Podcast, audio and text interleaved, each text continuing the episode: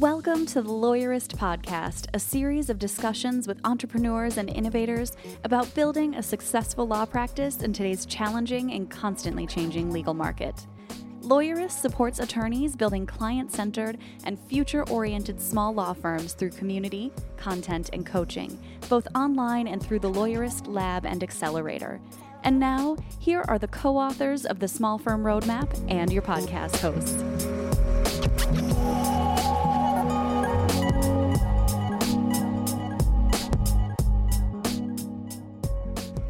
Hi, I'm Aaron Street. And I'm Stephanie Everett, and this is episode 294 of the Lawyerist Podcast, part of the Legal Talk Network.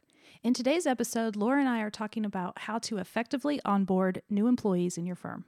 Today's podcast is brought to you by ActionStep, Back Office Betties, Casetext, and Text Expander. We wouldn't be able to do this show without their support. Stay tuned. We'll tell you more about them later on. I wanted to chat about some announcements, which is as of the airing of today's episode, we just finished up our second virtual Lawyerist LabCon conference earlier this week with about 70 of our Lawyerist Lab members doing all sorts of fun, interactive learning activities to grow their practices. And we made a big announcement on Sunday night. Yeah, it was super exciting. We have unveiled some new branding, images, and a new website homepage. Yeah, so after over a decade of Lawyerist's typewriter font logo and black and red brand colors and other brand elements across our website, all of which Sam and his wife Jess invented back in 2008 before I was even involved in Lawyerist.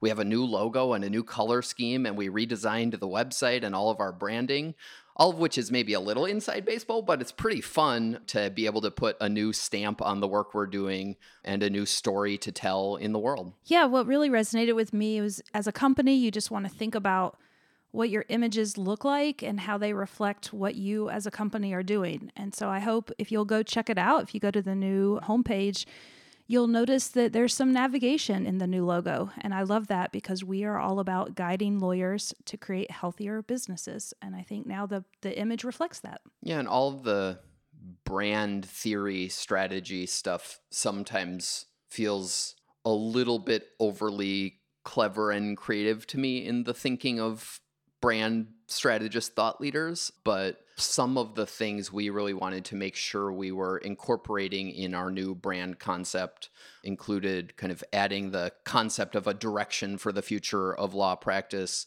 making the colors and logo feel more inclusive to a broader set of lawyers around the world who we work with, instilling that sense of community in the story we're telling, maybe in a different way than some of our old branding did. Yeah, and what I'm also really excited about is the new homepage. So if you haven't been to lawyerist.com recently, go check it out.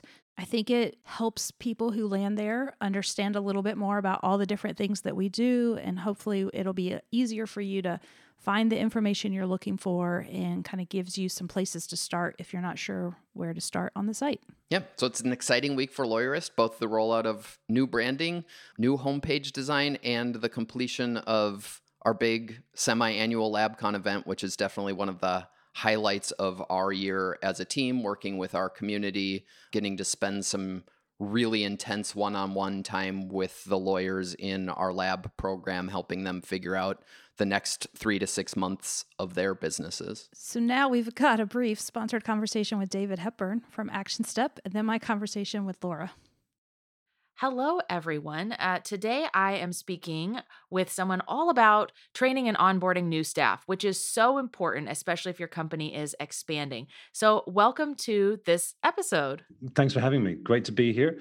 Well, you know, it's interesting. Training and onboarding is such a, a big deal for firms. Obviously, as you said, you know, many firms are expanding right now. And, um, you know, actually we've seen a lot of firms dialing up and down their team you know obviously through the current economic and covid challenges. But actually in the last couple of months we've seen many firms really bringing some new talent into their team as they get back into the groove. But onboarding and training can sometimes be a difficult challenge and a headache for a firm.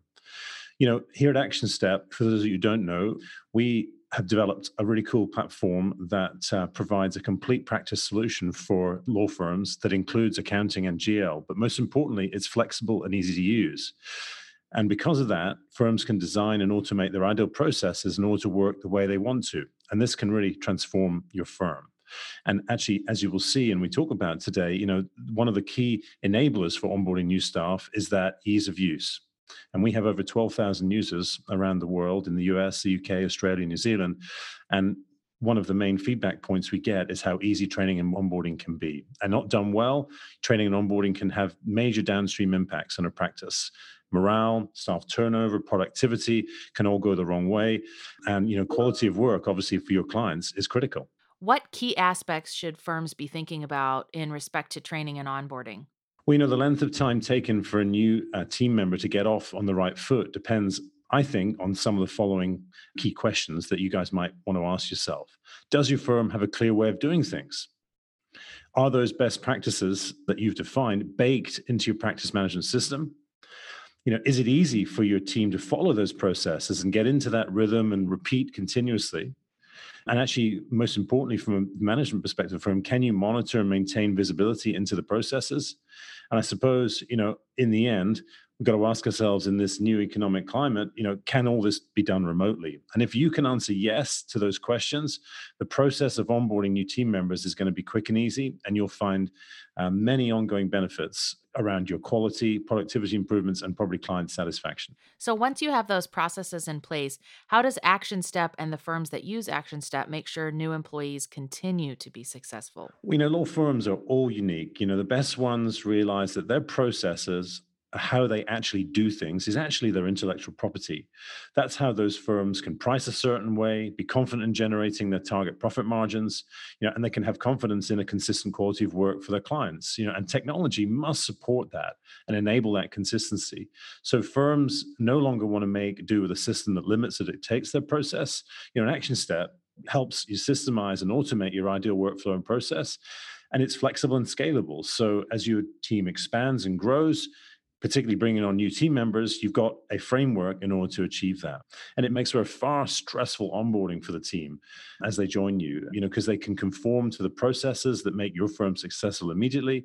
And they can allow new staff members to worry less about the complicated systems and more about how to contribute new ideas and work towards the firm's goals. It also means, too, that from your practice perspective, no one person in the firm is the guardian of how things are done. Mm. Your IP lives within the software. Those are all great points. It sounds awesome in theory, but can you give me an example of all this in practice? Well, you know, one example um, that I sometimes talk about in this respect is a firm called Elder Law of East Tennessee. You know, they've been a customer of Action Steps for a number of years, and we have a detailed case study of how they operate on our website.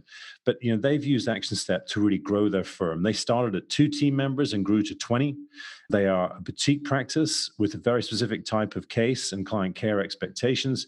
And all of the nuances of how they work are truly baked into the Action Step system, which means that when they onboard new staff and obviously grew from two to 20, they had a platform that was easy and intuitive to use and really supported that onboarding activity. And their founder, Amelia Crotwell, um, was able to see the progress of every file, what was going on in her practice. She could see the productivity through a great reporting platform. And she really took control of that firm's long term journey and actually sold her practice uh, recently. And the new owners, you know, were able to hit the ground running with all of her IP intact. And it wasn't just linked to her and the owner and the partners of the firm, it was actually baked into how they work across their whole organization. Wow. So switching back now to Action Step, I understand you also have consistently grown your team. Can you tell us a little bit about how you've been expanding? We know we've been around for probably 10 years plus now, and we were the first practice management system into the cloud. And we've had a really great five or six years in the US market as our customer base has grown. And to keep up this year so far, it's been extraordinary given the economic climate. You know, we've added 30 new team members to our business this year, many in the USA out of our Richmond, Virginia office. And we've also recently hired two new executives in the US. And these two hires, you know, are really going to help us, I hope, take a major step forward in how we grow our customer base in the US. You can learn more at www.actionstep.com.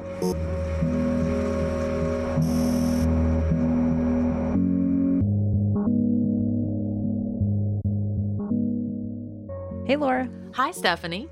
I'm excited to chat with you about this subject because we're approaching the end of the year. This is a really good time where people are saying, okay, where do I have too much on my plate? What have I done too much of in 2020 or whatever the year might be? And how can I shift that? And sometimes that ends in a decision of I've got to hire a new associate. The amount of legal work I'm doing is just too much, and there needs to be someone else to take some of that off my plate. But it seems like a lot of attorneys kind of go about this the wrong way and face some common challenges and then can't ever seem to break out of that and always feel like, well, it never ends up being worth it. So I guess I just have to do all the work myself. Yeah, it's so frustrating. Especially, I feel like I see this a lot in Facebook groups that our attorneys are in where they're kind of complaining about an attorney that they work with, maybe a, an associate or a paralegal. And the complaint is always, it's just not worth it. And I should just do the work myself.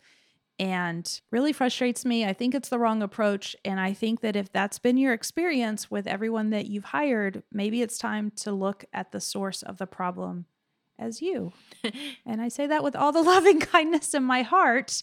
But hey, no one taught us how to do this. Remember, that's, you know, and so it's not coming from a place of judgment. It's coming from a place of, hey, there's some better ways out there to do it and to approach it. And I've seen attorneys take these tools and use them in a good way and actually have amazing experiences when they hire and train new people. Yeah. And I think what you might have to reflect back on is that maybe it's the process that you're doing wrong and you just keep repeating the same mistakes over and over again. And that's how you're getting that common result of, well, this never works out. And I've tried it with four different people and I've always gotten the same result. So it can't be me, it has to be the people. And it sounds like it's really more of your process. So, where do most attorneys go wrong? Like, at what point in the process do you start making some of those mistakes that can really play out over the long run? Yeah. And so, a lot of times it happens right from maybe day one or even before day one. So, you've gone through the hiring process, and we've talked a lot of, on this show about that. And now you've made the decision to hire someone.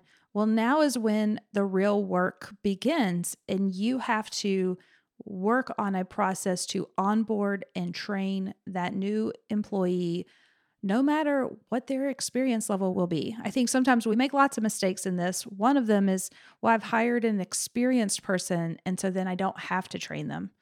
And I'm going to push back on that and say, no, they still have to learn your system and your processes. So, right from the decision, you've decided to bring someone on board. And I guess we should even say this because we're going to talk about this. This doesn't even just apply to employees. Even if you're going to work with a contractor or outsource the work, then you have to come up with a plan to intentionally bring them into your company, into your systems and your processes and your culture. I love that point. It reminds me of something that Pat Lencioni said recently when I was speaking with him. He mentioned like we have this tendency to think that people in upper level positions, and you can think of an associate like this because they have some experience, they have the necessary training and all of that. We tend to think that they don't need management, but everybody needs management and onboarding and support. And I think where it's challenging is if you've gotten to the point where you realize that you're overwhelmed and you need help, it's counterintuitive to everything about that process to say, okay, let me go ahead and invest a ton of time in finding the right person, in making an onboarding plan, in training them, because it's like, well, I already have a shortage of time. So why am I going to invest more? Isn't the point of this that I get some of my time back immediately? And unfortunately, that's just not how it works. Yeah, you'll get your time back eventually, but not immediately. And I also love what you said that it's not that you're necessarily a bad person, it's that you have to come up with these processes and be very intentional about how you bring that person into the fold. Yeah, it goes back to this other thing we talk about all the time, which is documenting your systems and processes. Because to you, and maybe to your assistant who's been there five years, it can be in your head and you don't have to communicate it and you don't have to explain it. But you will see the weakness in that approach the minute that you onboard somebody new and they're like, wait, so how do we communicate? And what do we do during the weekly team meeting? And how do you want me to deliver things? Because you can't just assume that this new person gets your way of doing it and automatically understands it just by starting on day one. Yeah. So, the first thing that we want to do is kind of map out what are our goals for the onboarding process. And to me, you know, there's a couple of different things that we want to accomplish during this time. Oh, by the way, like it's more than a day. Let's just go ahead and say that right now.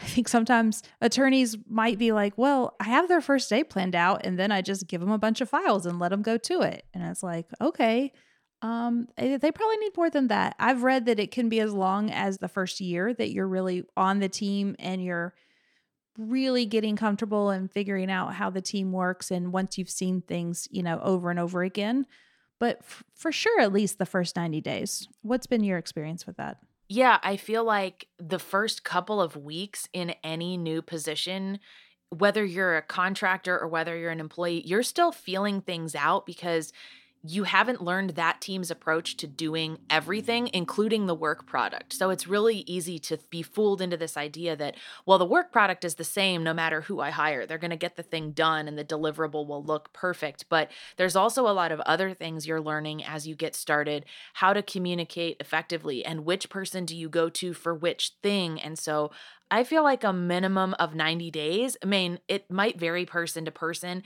It's possible that at the six week mark, your new associate might start feeling like they're really in the swing of things, but there's still potentially, you know, little things here and there that that pop up. But I feel like that's the minimum just to get grounded in the team and in the process. And it's probably much longer for being involved at that deeper level, right? Yeah. And so when we think about onboarding, I think there's a couple of different goals that we're trying to achieve in this time. Obviously, the one that everyone assumes is figuring out what the job is, what are the tasks that need to be done, and what does the work product look like. And so some people will just focus on that, but there are some other things that we're trying to achieve as well. One is just like you mentioned, getting to know the team and understanding the culture and feeling included, feeling like you are part of the team and you're not just this, you know, outsider. It feels like there's been a couple of times where we've brought new team members on and they always start out referring to the team as, well, you, you know, you guys have decided this or you're doing that. And I'm like, you know, it's we now, right? like I actually will call people out on that because it's like this little thing that goes off in my ears. And I'm like, hey, you're part of this and you get to own this too. We want you to be part of the team. And so there's a lot of different aspects of onboarding that's going on. I'm 100% guilty of that one. I know I did it and I'm not the only one who's done it, but it is true when you start as part of a new team, you are walking this fine line between wanting to have autonomy and then also not wanting to try to change every system or process or own it from day one. And so that's one of those subtle things, you know, you might want to have that conversation with the team member of, okay, here's where your role fits in. And you really do need to think of yourself as part of this team. It is an us thing that we're all working towards the same goal. And there may be some processes or ways of doing things that are already set up when your new associate comes on board, but you want to clarify to them where there is that room for them to suggest things or to maybe question a process that isn't working as effectively. So we've brought on our new associate. We're keeping these things in the back of our mind. What are the core components of that onboarding process that you can't afford to mess up? Yeah. So the first part is to think about what happens before they start. So I love to give a really fun offer to the job. You know, if anything, it can be on a phone call or a video call, is how we do it, so that the person can see you and you can really get them excited about we really want you to come join our team it's not just this letter that's you know of course a formal offer letter will follow but we're really excited. And then once they've accepted, one of the things we've just done, we brought on two new team members this week. And so they haven't started yet. But everyone on our team has created little welcome messages, videos, or a message like, hey, saw you accepted the job. Can't wait to get to know you and work with you. And so those are kind of rolling out over a couple days. And and that's fun. Imagine starting and people on the team are reaching out to you that you don't even know yet. And they're like, hey, can't wait for you to start. Some people will send a package to people's home with like a welcome gift, or maybe I've seen people send a gift to the family of the new team member. Like, we're super excited to have you as part of our larger team now. So, there's a lot of fun things that you can do to just kind of build that excitement, anticipation, and make the person really feel like they made the right decision to join your team because it's a little scary to change jobs, I think. Yeah. You're not sure. You have to think about it from their perspective too. Everything about the interview process and the application process is pretty formal, right? And so it's also hard to tell what people's personalities are. I mean, I felt like that even when I joined the lawyerist team. I'm like, okay, I don't 100% know how Stephanie and Aaron operate outside of an interview where it's very formal and there's questions and they're trying to, you know, qualify you and make sure you're the right fit. So think about it from your new hires perspective. What is going to be a way that you can build that non formal relationship with them and make them really feel like they're welcomed and they are part of a team? And I think that the team member will really appreciate that um, and put them at ease a little bit because it is hard, whether this is the first job they're taking or whether they're transitioning from something else, it puts them at ease a little bit and kind of reduces some of that anxiety about starting something new. Yeah. And then put yourself in their shoes and anticipate what questions or concerns they may have. And if you're not the real, you know, warm and fuzzy, lovey dovey type, then maybe there's another team member who could be their buddy or their mentor through this process. But even little things like telling them before the first day, hey, here's where you're going to park if we're showing up in a live office environment. um, you know, here's how we dress. Or by the way, we're going to take you out to lunch the first day. So no need to worry about that, which takes a lot of pressure off because you're like, um, do I bring a lunch? Do we, where do we eat? you know, like there's yeah. just like logistics that we need to figure out. And so the more you can do to kind of set that person up so that they're feeling great about their first day, then the easier it's going to be. And you can imitate a lot of these things in a virtual situation too. So I know a lot of folks are bringing on new team members right now and it might feel a little bit different, but you could send them a gift card and say, We want to treat you to lunch the first day. Here's an app that you can have food delivered and we're going to still connect with you over lunch. And you can set up virtual coffees. So now we're kind of moving into their first week. And so we want to make sure that we're mixing up the training time with also culture and team building time. So we'll have times where we need to actually train them on how to do their job we're going to have times when we train them on how the company works. So, boring things like the phone system, or this is how we do Zoom calls, or whatever it is. So, you want to think about all of those aspects of what they get need to be trained on. But then the fun stuff too. Here's virtual coffees that we've set up for you to connect with all our different team members so that you can get to know them. Or if you're in person, well, you know, you're going to have lunch every day or you're going to have lunch three times this week, whatever it feels like for you but you want to help them create those connections with your team.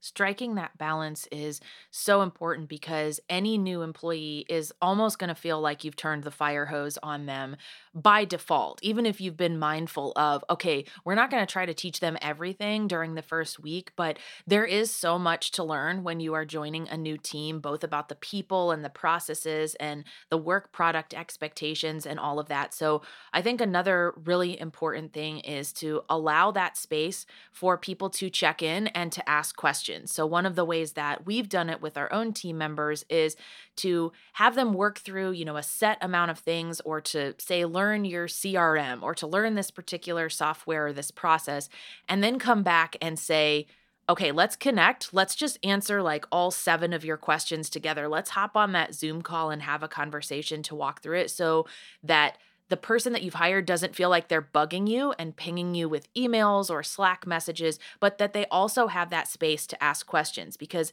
it's a lot, right? Like I remember just learning the process for this podcast. My very first day, I watched Sam do an introduction, but over the weeks that followed, there was a lot of time for me to learn the actual process and then to connect with him and say, okay, well, what happens if this occurs? And how do we do this particular thing? And on what day of the week should I be thinking about that? Because it does take take time to learn those new processes. So make sure that you give them space to ask questions and it's not at the end of the thing you just taught them. It's not like, okay, now you've had your hour long training on how we use Clio at the firm. What questions do you have? Because they haven't interacted with it yet. They haven't had time to formulate those questions and figure out, you know, how it's all going to gel. Yeah.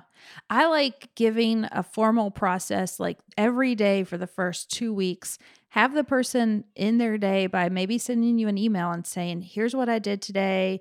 Here's what questions I have. And here's what tools I needed that I don't have. And it could be as simple as a pencil or, you know, I didn't have access to this system. It feels like these days getting access to all the different systems, you know, you think you have it all set up and then inevitably you're like, oh, yeah.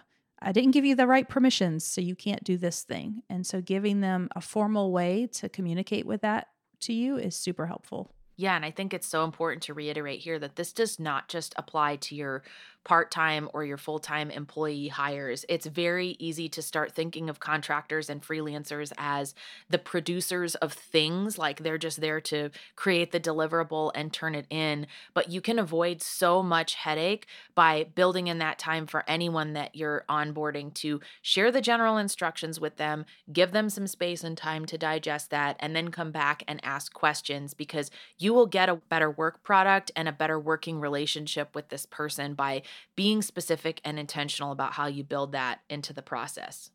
Now we're going to take a quick break to hear from some of our sponsors. And when we come back, we'll be talking more about these onboarding and hiring tips to make your new associate's working relationship with you a success.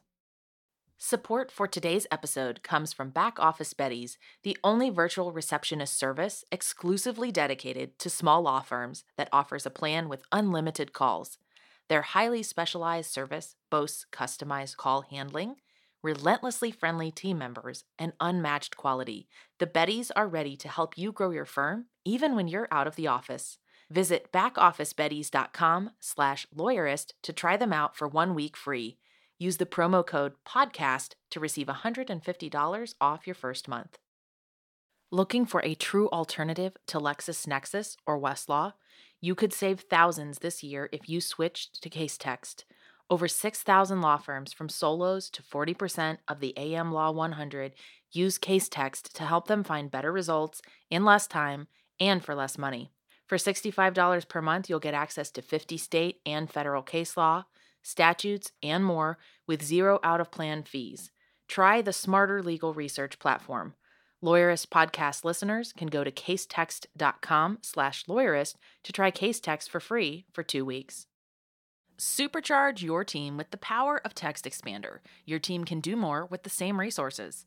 Less repetition, fewer errors, and greater consistency will have your team feeling like they've hopped off a bicycle and into a Ferrari. Keep the team consistent, accurate, and current so you can work faster and smarter with Text Expander's powerful shortcuts and abbreviations to streamline and speed up everything you type. Create powerful snippets to save you time so that all you type is a short abbreviation, and Text Expander does the rest for you. Keep your whole team communicating efficiently and with consistent language. Text Expander is available on Mac, Windows, Chrome, iPhone, and iPad. And Lawyerist podcast listeners get 20% off their first year. Visit textexpander.com slash podcast to learn more. I think one of the other things that is probably pretty common with attorneys is that they have their own way of doing things, but you can't assume that a new person knows that. So, what tips do you have around making sure that you're not just handing someone the files on day one and saying, okay, get to it, and then getting frustrated because it doesn't look like what you thought it would? Yeah, this is something I get on my soapbox about a lot, probably. So, a little bit of a warning. I think as lawyers, we just assume, and maybe it just as professionals, right? Like maybe this applies to lots of people. You just assume that there's one way to approach the work product that you're doing. So, for example, I was a litigator. So, whenever I would litigate a case, I started every case with a case outline. To me, it just made sense. I would literally get out like a blank document and say, okay, what are the um, claims in this case? And for each claim, what are the prima facie elements? Or you know what do i need to prove? What's the law that supports that? What are going to be the defenses and what are going to be their counterclaims or in my defenses? And i would just kind of map it out and i would use that as a way to approach my entire case. And so i just thought that's what everyone did. And i have now learned that's not the case that lots of people just kind of figure it out as they go and that would drive me crazy and same thing like if i'm going to write a motion of course, I'm going to sit down and look at my case outline and be like, okay, what does this motion need to include? And then I'm going to write an outline. Again, not everybody approaches it that way. So I think the mistake that we make is we assign work product that we assume because it's like legal in nature and this person has gone to law school or has a paralegal certificate, that of course they would just approach that work the same way we would because that's the only way to approach it. How could you possibly write a motion without an outline first? I might say, but somebody else would just, it never occurred to them. So I think really sitting down and also thinking through how you approach the work and actually what is the process going to be. So you do this case outline. Well, what's included? So I would sit down with people and say, here's a case outline, here are samples here's how it gets built. Here's how I use it in the case. This is why it's so important.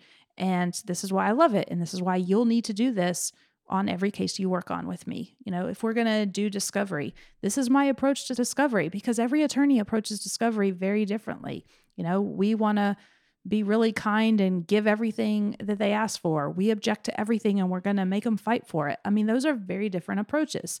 You can't expect the person to just read your mind. You actually have to think through and explain to them not just how to do the work, but what's the process and, and what do you want those steps to look like? As a freelancer, I used to always ask my new clients not just to give me an example of something that they liked, even if they didn't have something themselves first. I'd say, go find a competitor, go find an example of something that you like as a work product. And then if they've worked with other people, give me an example of something that you rejected. Like, actually show me a piece of written content that you felt was a disaster, or tell me why it was a disaster so that I can know those processes and those no goes too, like the topics topics that you don't want covered or the things that could really slow down your existing process because you can't assume that people will even get that just from your instructions. And I think this goes to our final and most important point in onboarding new associates this is going to take work on your end. Yes, like you mentioned at the beginning, there's going to be a point where you can say,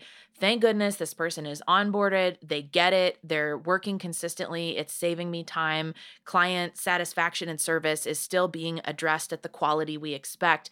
But you have to be willing to put in that upfront time, right? And sometimes it might even be more time than you feel like you have right now, but it's really important for it to work out in the end. Yeah, don't give up on the process. Of course, it's going to take you more time on the front end. And too many people get in this cycle where they're like, oh, this is taking so much time. And then I get it back and then I have to edit it and I have to rewrite it. And I could have just written it myself the first time and I'd be done with it. And it's like, yeah, that might actually be true. And that might be true for the first time that you do it and the second and the third. But I'm hopeful that by the fifth and sixth and 10th and 15th, it completely changes and it gets to the point where you just give someone the assignment and they can run with it because they know what to expect. And and the kind of other follow-up tip to that is what you said which is the documenting it because the more you can have those systems and processes in place because I already hear you you're saying to me Stephanie but a motion for summary judgment is very complicated and it takes a lot of thought. How could I put that in a system and process? Well maybe not every single aspect of it but I bet if we broke it down a lot of it we could. And then you might say, you know, insert the relevant legal argument here. Or, for example, I used to have a checklist that I would insist that every attorney, associate, junior associate, especially, would actually, this was kind of, we weren't as tech savvy as we are now. So they would actually print this checklist and it would say things like Are the headings in this font and styled this way? Did you check every citation? Has it been blue booked? Have you run through spell check? Did you eliminate all passive voice? Right? Like, here's your kind of final proofreading checklist because I'd want to make sure. And it would say things like, Does the first sentence of the brief grab the judge's attention and let them know why we win? As a reminder, like, go back and look, is that a good, tight sentence? And if not, then take another stab at it because I want to get it in a way where I can take it and then get it to the next level and not just have them rely on me to make those changes. So I had to learn that process. So I was probably in this this camp before where I was frustrated assigning work to people until I learned, oh, I'm the one that needs to change and I need to build these processes to make it easier for the people to work who are working with me to know exactly what I expect. Never underestimate the power of a good checklist. It might seem obvious to you, but it eliminates some of the back and forth questions too. When you're onboarding a new person, they can go through the checklist, and then if they have questions about the checklist, they can bring those up with you. But it also puts them in the position of reviewing their own work and kind of self managing as they're going through those new processes. So if you've been putting off hiring, hiring a new associate because you've had bad experiences in the past or you just feel like it's too much and too difficult to give up that control, hopefully you can use some of the tips in this episode to get started. The Lawyerist Podcast is produced by Laura Briggs and edited by Christopher Ing. Are you ready to implement the ideas we discuss here into your practice? Wondering what to do next? Well, here are your first two steps. If you haven't read the Small Firm Roadmap yet, grab the first chapter for free right now at lawyerist.com/book. Next, if you're looking for help beyond the book, then let's chat about whether our coaching communities are right for you. Head to lawyerist.com/community to schedule a 15-minute call with our community manager. The views expressed by the participants are their own and are not endorsed by Legal Talk Network. Nothing said in this podcast is legal advice for you.